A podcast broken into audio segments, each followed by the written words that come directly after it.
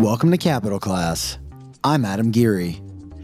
We founded Capital Class to share candid conversations with market leading businesses while humanizing the journey of constructing an enterprise.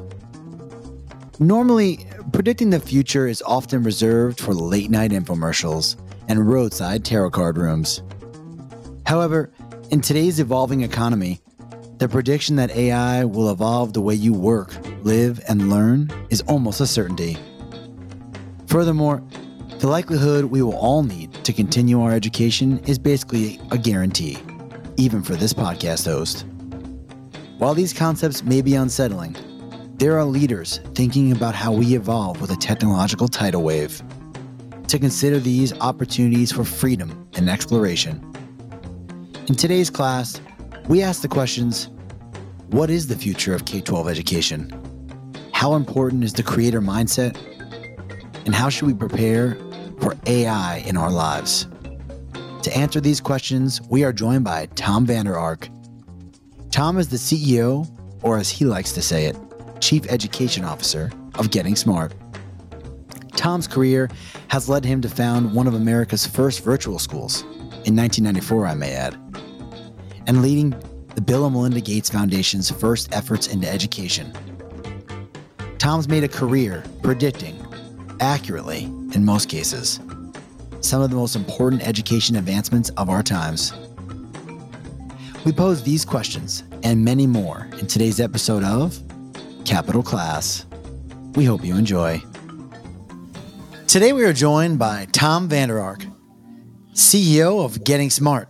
Tom, welcome to the show. Hey, Adam, great to be with you. I must admit, uh, by far one of the most unique business names, Getting Smart. what is it you guys do? We're an advocacy and advisory firm. We we help uh, schools and systems um, and people that support them, uh, foundations uh, and organizations around the world. Um, we advise uh, clients and we we stand up um, advocacy campaigns around emerging issues. And the link between the two is our goal is to help education leaders figure out what to do next. Wow. Fascinating. And and what are what are you seeing? What is on the horizon in the what's to do next category? Well, there's a global reconsideration of what school is for. Um, we're excited about uh, global conversations about um, incorporating a broader set of aims that are more relevant uh, to the 21st century. Um, the the pandemic, um, for one, really accelerated the adoption of uh, social and emotional learning and. Uh, really moving those maybe from the outside uh, to the center of of uh, how people think about what school is for and the, the objectives that that we should have. Uh, but the, the economy has changed so much, and we're facing so much novelty and complexity that uh, we think that the two most important um, learning outcomes are, are now really leadership and problem solving, the ability to spot new problems, um, develop solutions, often with a community, and deliver value to that community. Uh, that's the that's the new set of skills and, and mindsets that are most valuable uh, and and most necessary given uh, the compounding uh, crises that we face. I think, on a practicality standpoint, you know, for years we've always heard about what's required, right? At one point it was STEM, and then it was then people went really tangible, right? It was coding, uh, and now you're talking about leadership and problem solving in, in your perspective, how does that get integrated? Right? Is it like what? Yeah. What's the actual implementation of that? Yeah, we, we think that uh, both high school and college really can be reorganized as a series of skill sprints and projects. That um, uh, projects um, are really uh, useful because they they can be framed around work that's important to the learner and to the community, and so that creates a, a high degree of motivation and engagement and persistence to performance. And if you can link skill sprints to those projects so that creates relevance for why you need to improve your your reading and writing and speaking uh, and your problem solving skills, um, you can transfer some of that high motivation over to uh, the skill sprints, the skill um, courses that are uh, that are super important. And we're excited to see a lot of schools um, organizing this way. A, a, quick example is Purdue Polytechnic in um, Indianapolis uh, is a is a school that uh, uses blended learning strategies to help every learner uh, move as fast as they can in, in skill and content areas. And then they, they work with business partners to identify problems and then tee those up. Students can bid on those projects and then take on a problem that, that they're interested in that's important to a client and, uh, and experience delivering value in a, that business sense when they're 16 or 17 years old. Basically, taking it straight from the classroom into application but almost as if the application matters. They're using the experience as the actual lesson, and then we're tying that back to school, not yeah. the other way around, where you yeah. read a book and then participated. This would right. be almost the inverse. And behind that is the the new skill of co-authoring. Um, we think teachers need to help learners co-author learning experiences and learning journeys. In fact, uh, the Superintendents Association in their great report, Learning 2025, um, adopted this idea of co authoring as being one of the important directions for the future. What we mean by co authoring is, is walking alongside a young person, helping them reflect on their strengths, interests, and values, helping them appreciate what's happening in the world, and then working with them to create um, inquiry based, place based, community connected, uh, projects that deliver value to a community. So those those experiences can be packed full of um, English and social studies and history and and STEM objectives. A, great example is Crosstown uh, or Crossroads High in um, in Memphis. Um, they take uh, students uh, it, around Memphis and learners pick out a a problem that they want to work on, and then they launch in and write a research paper about it. So, but it's a research paper on a topic that they really care about. Then they use design thinking uh, to build solutions, and they deliver those solutions to people in the community. So, that's a, a great example from um, Crosstown High of of how the teacher and the student work together uh, to to build projects that are uh, that are packed with valuable academic uh, skills, but important to the learner and the community. I think historically this was uh, something that would happen in the classroom organically or on accident. You're talking about something incredibly intentional. Would accountability need to be changed for this to fit in in a more congruent way?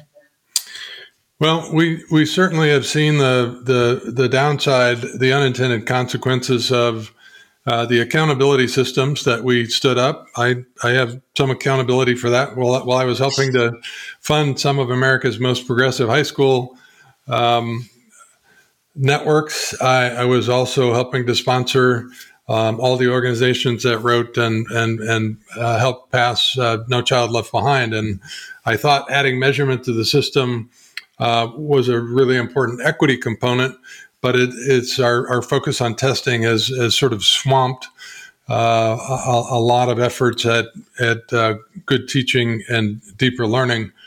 Um, but it, it is important from an equity standpoint that we measure what matters, but we have to do it in smarter, more uh, curriculum embedded ways. And we have to start measuring um, the these other skills and dispositions that are that are critically important. Um, and so we need a broader dashboard of outcomes, and we need to get better at reporting back to students how they're doing on that broader dashboard. And we need uh, to get better at reporting to the community um, what learners know and are able to do.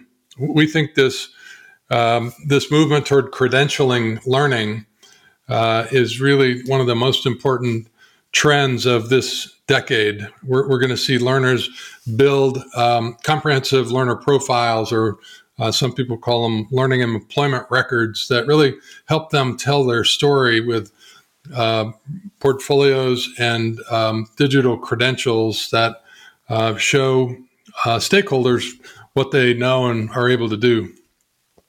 Can we park it here for a minute, Tom? Because this is incredibly fascinating. The current system, right? In your most recent book, you talk about how it was built for sorting.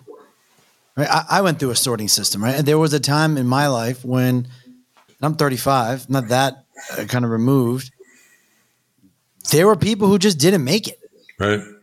Right. And like, and there was almost an acceptance to this that there was like, there were people that made it, people that didn't make it. There were people of the people that did make it. Some went to college, some stayed back.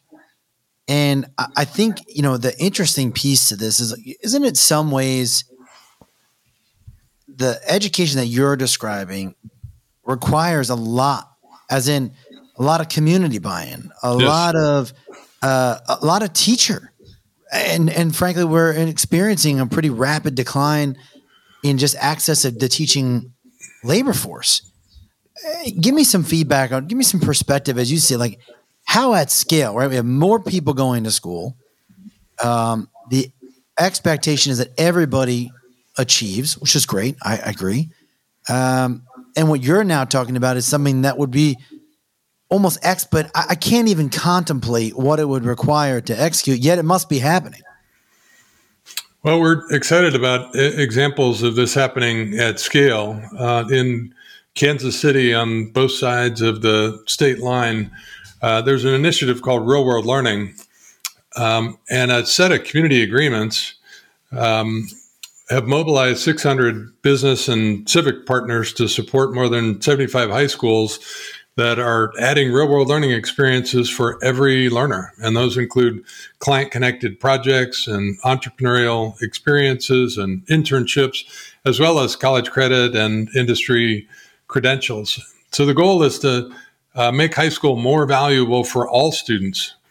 Um, high schools work pretty well for some students, but uh, many students were just not having a very engaging or very valuable experience. And this this framework of uh, community agreements uh, around a set of experiences that are likely to produce uh, those valuable skills of leadership and problem solving has really helped mobilize the community. It's created air cover uh, for the superintendents to, uh, to, to be able to uh, help teachers focus on these new important skills and it's it's bringing a lot of new resources into schools to help support these projects. And so there's just a lot more community-based learning uh, that's uh, that's happening in Kansas City. I think it's a a great sign of uh, what's possible across the region. You speak from experience as a former superintendent. I, even more interesting, the transition from the business world into superintendency. Give me from your from your vantage point, right? How valuable was that experience and what you do now? What, what were some of the lessons learned throughout that journey? So I'm uh, engineered by original training, and then I backed into uh, finance. Um, I started a company um, that didn't work out. My uh, after that, I joined a startup that uh, grew very, very quickly and was quite successful. Um, and that uh, after we sold that business, um, I, I, decided I wanted to work in education. A lot of people in my life had um, influenced me to get involved in education, and uh, I was fortunate enough to be able to join a school district in um, in Washington that was looking for a new approach and a more community uh, connected way of uh, of learning, and um, it was a real paradox um, Adam, because I was on a number of dimensions um, extraordinarily well prepared. Um, I had taught leadership at uh, at the graduate level for ten years, and um, I understood strategy and finance and technology in a really profound way. Um, but I had never worked in K 12 schools. And so I had uh, a real peaks and valleys on my experience level, and um, sometimes my our teachers let me know that. Um, so I just made a real commitment to being in schools every day, um, and learned a lot. Gained a tremendous amount of respect for the the work that teachers do, and together, um, I, I, I did have the good fortune of meeting Bill Gates early uh, as a superintendent, and with a little bit of help from Microsoft, we were one of the first school districts in the country to go one to one. The first district to start a, a, a virtual school back in 1995. Um, so we were able to um, make a lot of innovations happen in uh, in short order by mobilizing local and uh, regional support. Tell me, it wasn't just stunning when you're a school superintendent with an engineering background talking to Bill Gates, starting a virtual school before virtual was even contemplated. No, Adam, I, re- I remember going to my board saying, uh, I think we need an internet school. I'm not sure what that means, but I'm pretty sure we need one. um, yeah, it was it was a real honor to help um, Bill and Melinda with some of their uh, early grant making. Um, I, I, helped them develop uh, leadership uh, curriculum to help train all the principals in Washington State on how to use uh, technology. Remember, this is 1994, the first year that we saw www show up on the cover of Time magazine. So this was new to uh, to all of us. We were all trying to figure out how to use email and um, and how we ought to be thinking about um, teaching and learning systems. Um, and so I, I, had the chance to work with them and then help them launch uh, their foundation. It was called the Gates Library Foundation, and then the Gates Learning Foundation, and then uh, we changed the name to the, uh, the Bill and Melinda Gates Foundation um, the beginning of uh, 2000. So you're there, right? We'll, stay on this story for a minute. So you're school soup, figuring out the internet before many people had even engaged in the internet, working in kind of the the Rubicon, if you will, of of education, and you're helping Bill and Melinda Gates start a foundation that is almost now, I mean, ubiquitous with philanthropy. Well, you were the first executive director. Am I, am I correct of the their I education? When, and when Bill um, hired me, he said, "Why don't you just travel for six months and then come back and tell me what you think we should do?" And that really that that was uh, 1999. I call that Tom's uh, w- wonderful summer adventure. I, I, had the chance to visit four or five hundred schools uh, that fall um, and a whirlwind tour. Um, my friend Tony Wagner um, introduced me to uh, many of the legends in in education. Um, we would see a, a, number of schools every day, and uh, it was a real eye opening experience in two respects. One is um, we visited some of the most challenging um, neighborhoods and uh, most challenged schools in America. And uh, we also visited a number of uh, super innovative schools that I really didn't know anything about as a superintendent. So it was um, a wonderful learning experience. And it's why I still claim to have visited more schools than anybody on the planet. undisputed champion. So you you visit these schools and you come back with some of these lessons. I mean, you obviously tried a number of things during your tenure at the Bill and Melinda Gates Foundation. What what worked and what seemed to be maybe harder to get off the ground? Yeah, we you know after that um, six month tour, we developed um, a set of seven um, characteristics of, of, of effective schools uh, a lot of people remember um, the, the, the small characteristic of, of being communities of uh, typically uh, about 100 students per grade. Uh, but, but we had seven characteristics of, um, of, of, effective teaching, of uh, a, coherent academic program, um, sustained leadership. Uh, and so we, we really launched um, two big initiatives. One was to uh, start uh, as many new high schools as we could uh, in cities that um, had a really big dropout problem. We also identified that uh, the national graduation rate was only about 66%. So we really wanted to go after that um, by starting um, great new high schools wherever we could. And then, secondly, uh, trying uh, to provide support to about 800 of the most challenged existing high schools in America. We ended up spending about uh, a billion dollars on both of those efforts. On the new school front, um, we helped start almost, uh, well, more than 1,200 new schools, and that worked very, very well. Um, all of those, almost all of those schools um, still exist and perform at very high levels. Um, there's many strands of that that uh, continue to go strong today. Things like the early early college high school initiative and and uh, PTech, these schools that combine high school and college and uh, uh, technical experience. Our efforts to to transform existing schools didn't work as well, and um, anybody that's tried to uh, to turn around um, a really struggling school uh, knows that uh, it's extraordinarily challenging. And uh, so I would say few of those um, 800 uh, efforts uh, really resulted in a sustainable um, turnaround. I'm sure that was maybe disappointing and be frustrating, but it was also, yeah, at least at minimum, have to make a run at it there's a uh, there's a lot of uh, good that came um, from that. I you know I mentioned Kansas City, um, and an example of work that we supported there was uh, uh, Kansas City, Kansas was one of the first districts in the country to move to small learning communities, and they did it so thoughtfully that their graduation rate uh, jumped from um, mid 60s to the mid 80s uh, very very quickly.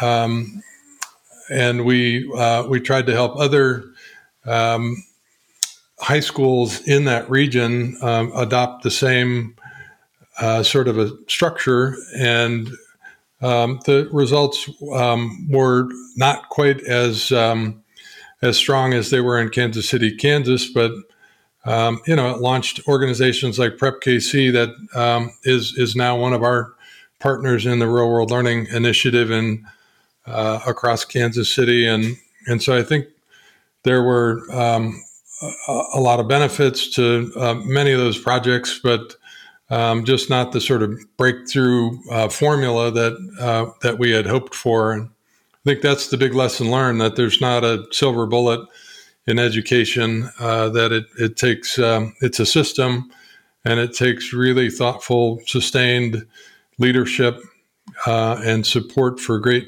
teaching over uh, a lot of years to uh, really uh, improve learning opportunities across the region. Bringing that back to the start of our conversation, in some ways, with that same mindset, right? It is feasible that maybe some of the community based work, there's a system that would work great.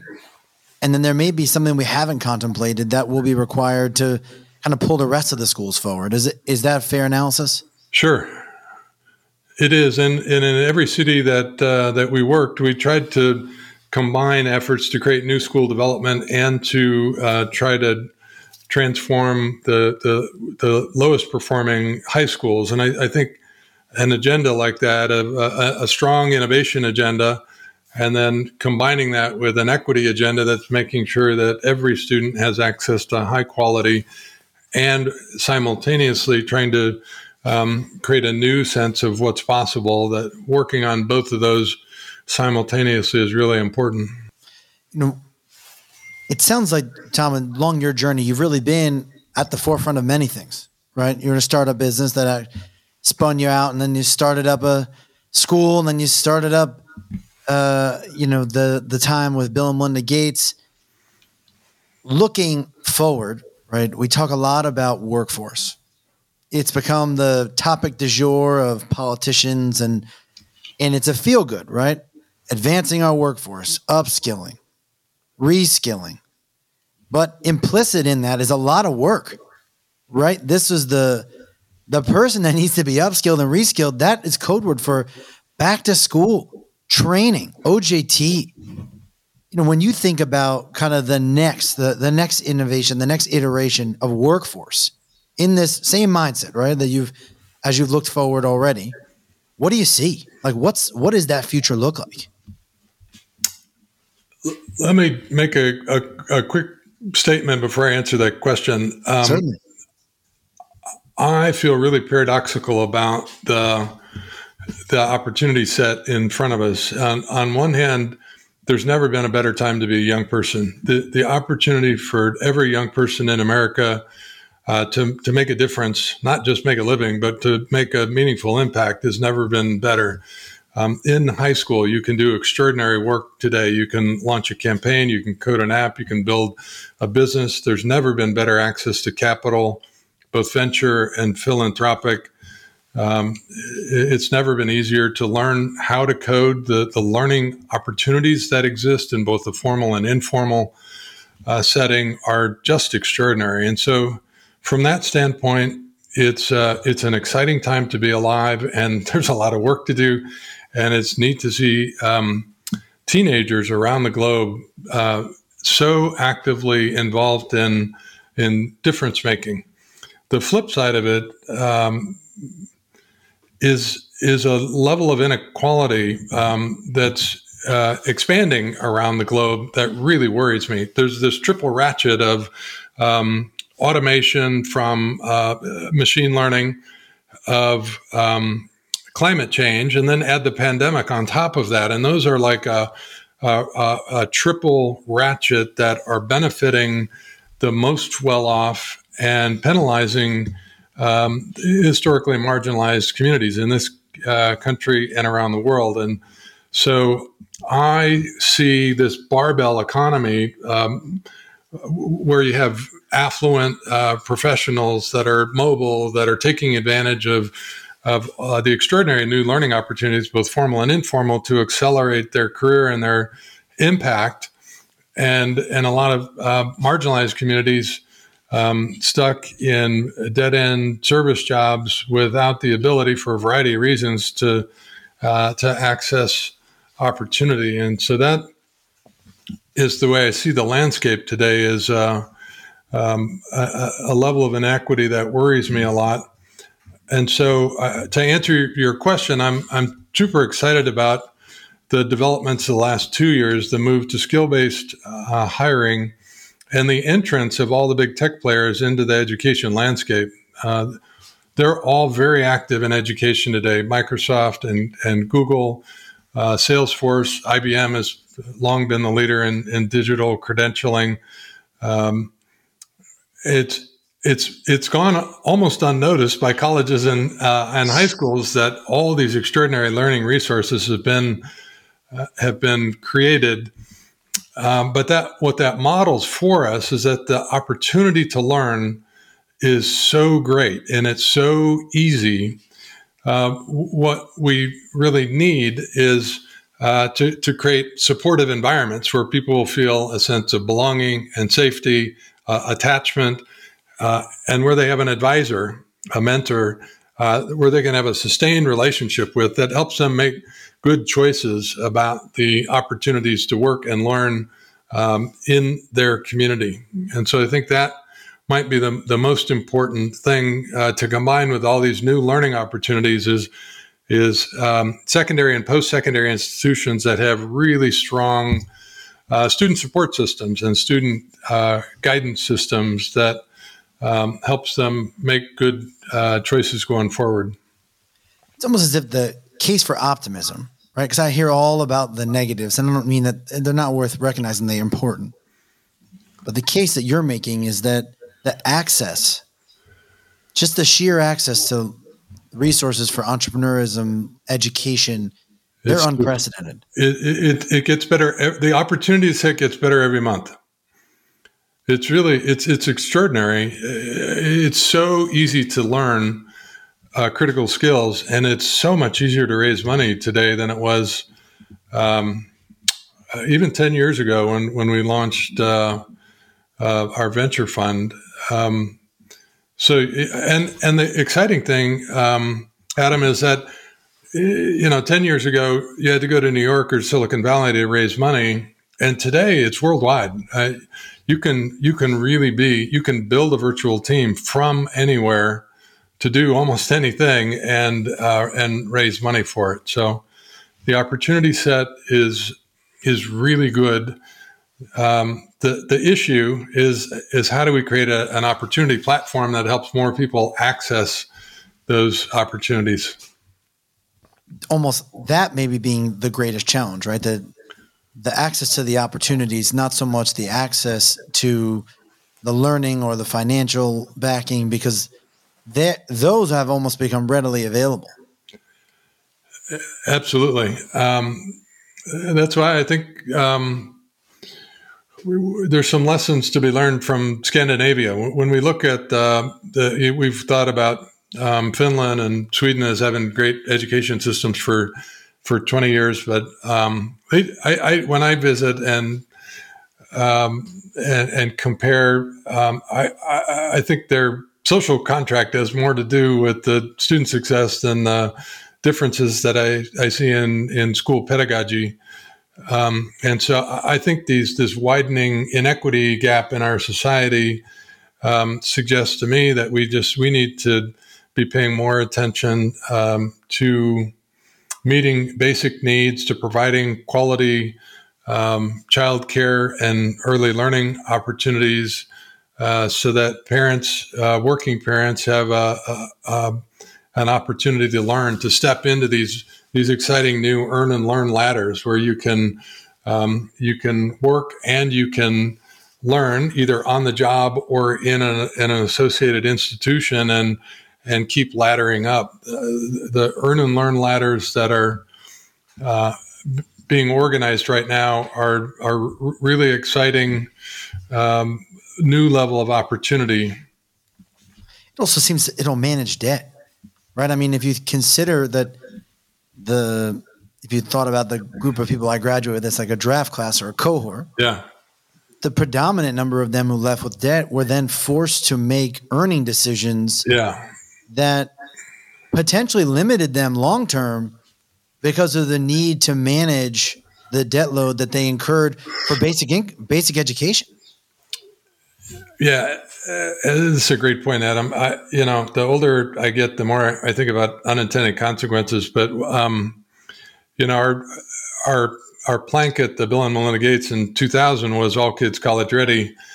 Um, that was sort of adopted nationally as all kids go to college.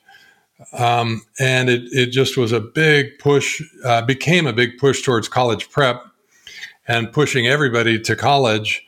I think that had the uh, unfortunate um, outcome of, of sending more unprepared students into more expensive schools and taking on um, more and more debt. And as the price of college kept going up, the cost of uh, debt without degree has really become catastrophic. I mean, it, it's a it's a life altering uh, situation if you leave college with debt and uh, no degree. And so we we need new. I, I, mentioned guidance systems a few minutes ago. We have to be much more thoughtful about pushing kids to college. We have to help families make much uh, smarter decisions about uh, post secondary institutions with a really strong uh, return on investment. Um, there, there's just so many um, great uh, career pathways now where you can um, earn and learn and very quickly step into high wage employment, but employment that, that doesn't cap you out.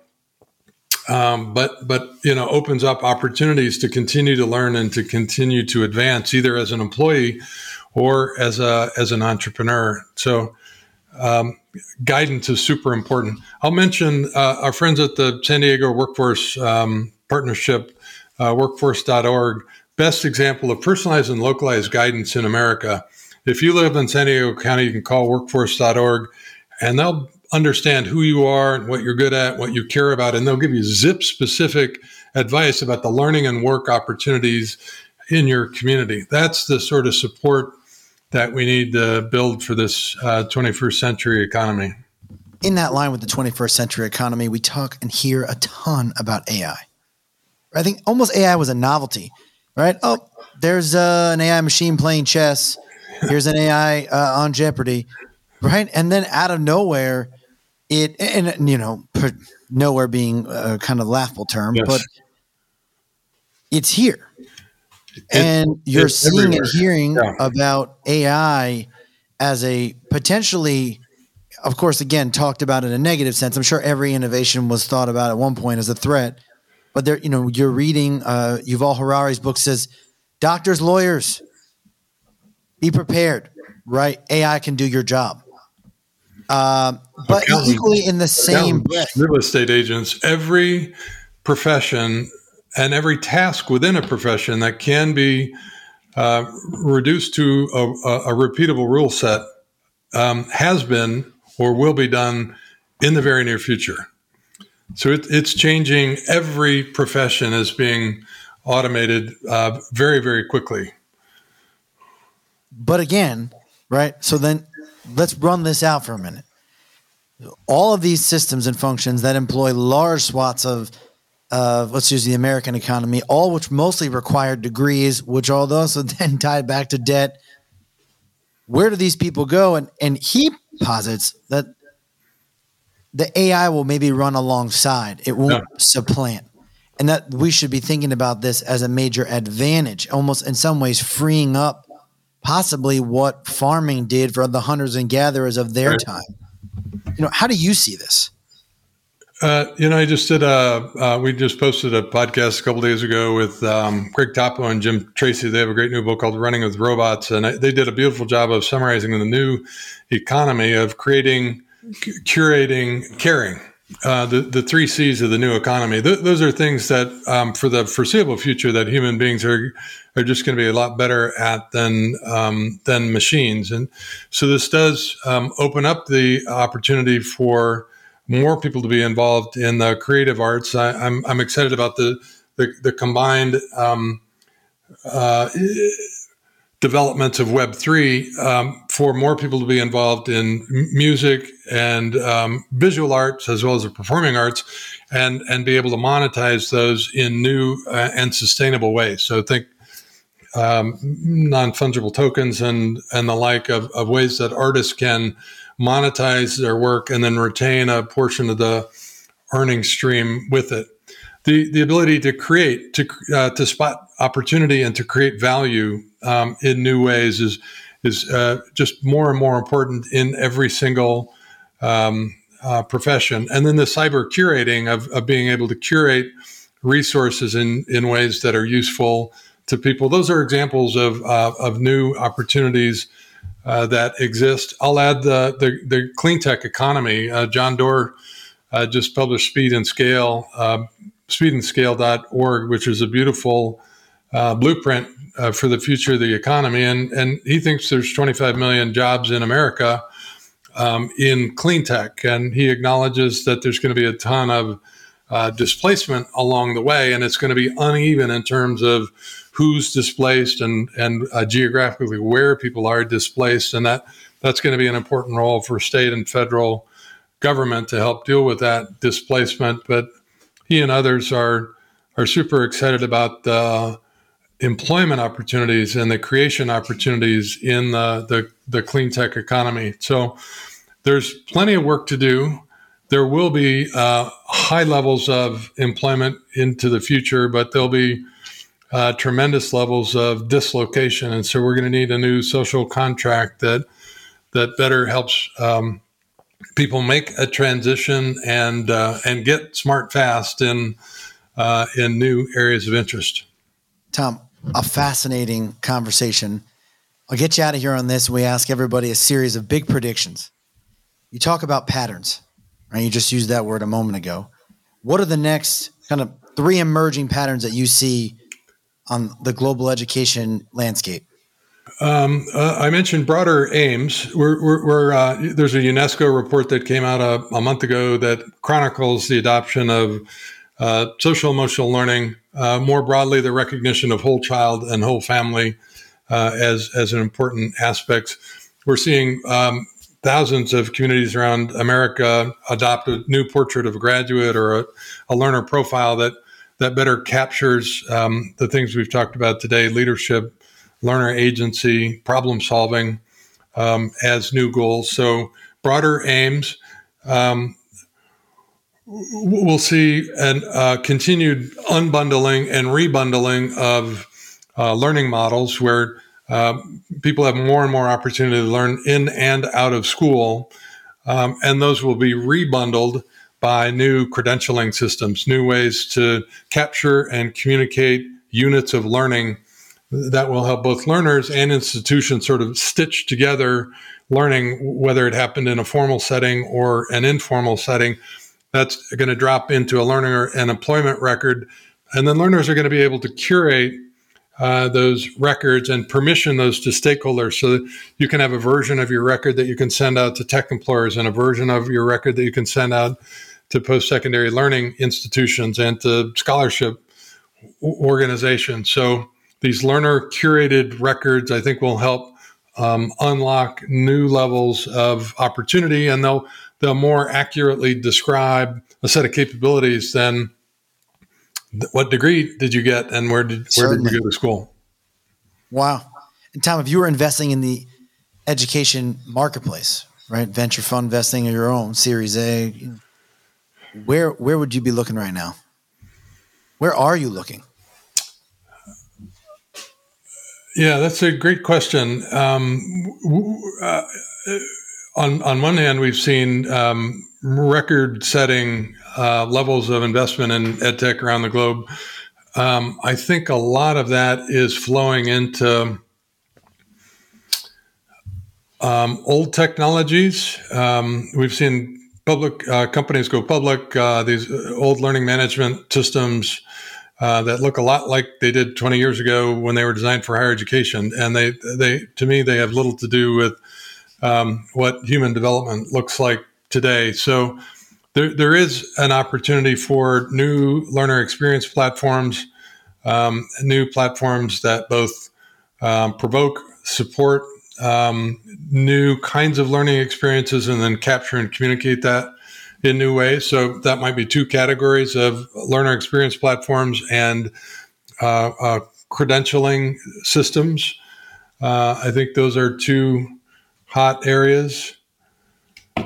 Um, the creation category of just being able to support um, learner created um, music, art, presentation, uh, storytelling I think that's a, an exciting category, not just in education, but uh, but more broadly.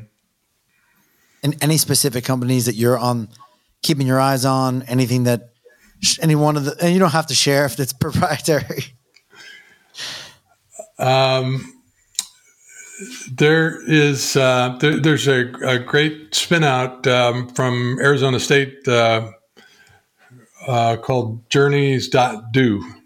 .do. Um, that is a, an example of what I was describing. Uh, it's a, a, personal learning platform, but in a social context. So it recognizes that human beings grow in relationship, uh, that and it um, it supports individual growth, but in the context of uh, typically in a small group. And it's just it's exciting to see that working in uh, in great schools like uh, One Stone in Boise and in um, juvenile detention uh, here in Arizona, um, and even in um, uh, small groups in, in faith congregations. Any place there's a, a small group of individuals committed to helping each other grow, um, new platforms like uh, like Journey.do are um, are making a difference. Tom, we'll close on this. I, I'd almost be remiss if I didn't ask it's not often we have someone on the show who's had a direct firsthand interaction with Bill Gates. And I watched Bill's documentary on Netflix. You know, he seems like an incredibly inquisitive, challenging, uh, delightful. I mean, kind of every attribute you could describe. If you give us just an anecdote about your time working with him, what, what was that experience like? he is the fastest learner that I've ever experienced. Um, and and just two two examples of that. Um, he and Melinda would always come to meetings extraordinarily well prepared, and I'd say, "Would you like me to go through the deck?" And they'd say, "No, we've we've read the deck. We have questions." Uh, um, and he could combine facts, he'd say this fact on page two and this fact on page 17. And if you triangulate those and, and project them out, you'd have this result. Isn't that right? And so the, the ability to synthesize data at scale um, quickly is just something I, I still haven't seen anybody do better. Um, the, the other thing I really appreciate about Bill is his Think Weeks. Um, I, I, was on a, it, it, this was mentioned on a Tim Ferriss podcast this morning. Um, Bill would take a box of books out to yeah. the Hood, Hood Canal um, in Washington State and read them all and synthesize them and come back on Monday morning, one of the smartest people on the planet on that subject. So, like uh, he, he did that once on on uh, carbon and carbon sequestration, um, and it I've I've just never seen anyone be able to devour and synthesize uh, so much technical content uh, so quickly. So, just he's an extraordinary individual, and um, and I I, I really um, appreciate his um, commitment to impact, both in education and health and global development. I I think they've um, they're they're just a great example of um, what people that are blessed with means uh, can do. Tom, well said. Thank you so much for joining the show. Tom, if our listeners want to stay in touch, want to kind of follow some of your uh, very valuable lessons, what's the best way to get a hold of you? Yeah, check out uh, gettingsmart.com. You can find me on Twitter at uh, at T Vander If you want to uh, watch uh, my cycling adventures and school visits, you can find me uh, at Tom Vander on Instagram. And if uh, you, you want to join my uh, my vegetarian cooking channel, epic.veg on Instagram, I'll see you there. I'm always glad to join a fellow veg. Tom, wonderful having you on Capital Class. Thank you so much for joining the show. Thanks, Adam. Thank you for joining today's class with Tom Vander Ark. Tom's made a career looking forward and embracing the emergent trend as an opportunity. We hope you enjoyed this episode. If you have an idea for our next class, please email me directly at adam.geary at gmail.com. You've been listening to Capital Class, adventure with the Strategist Podcast Network. Learn more at strategistgroup.com. I'm Adam Geary. Class is closed.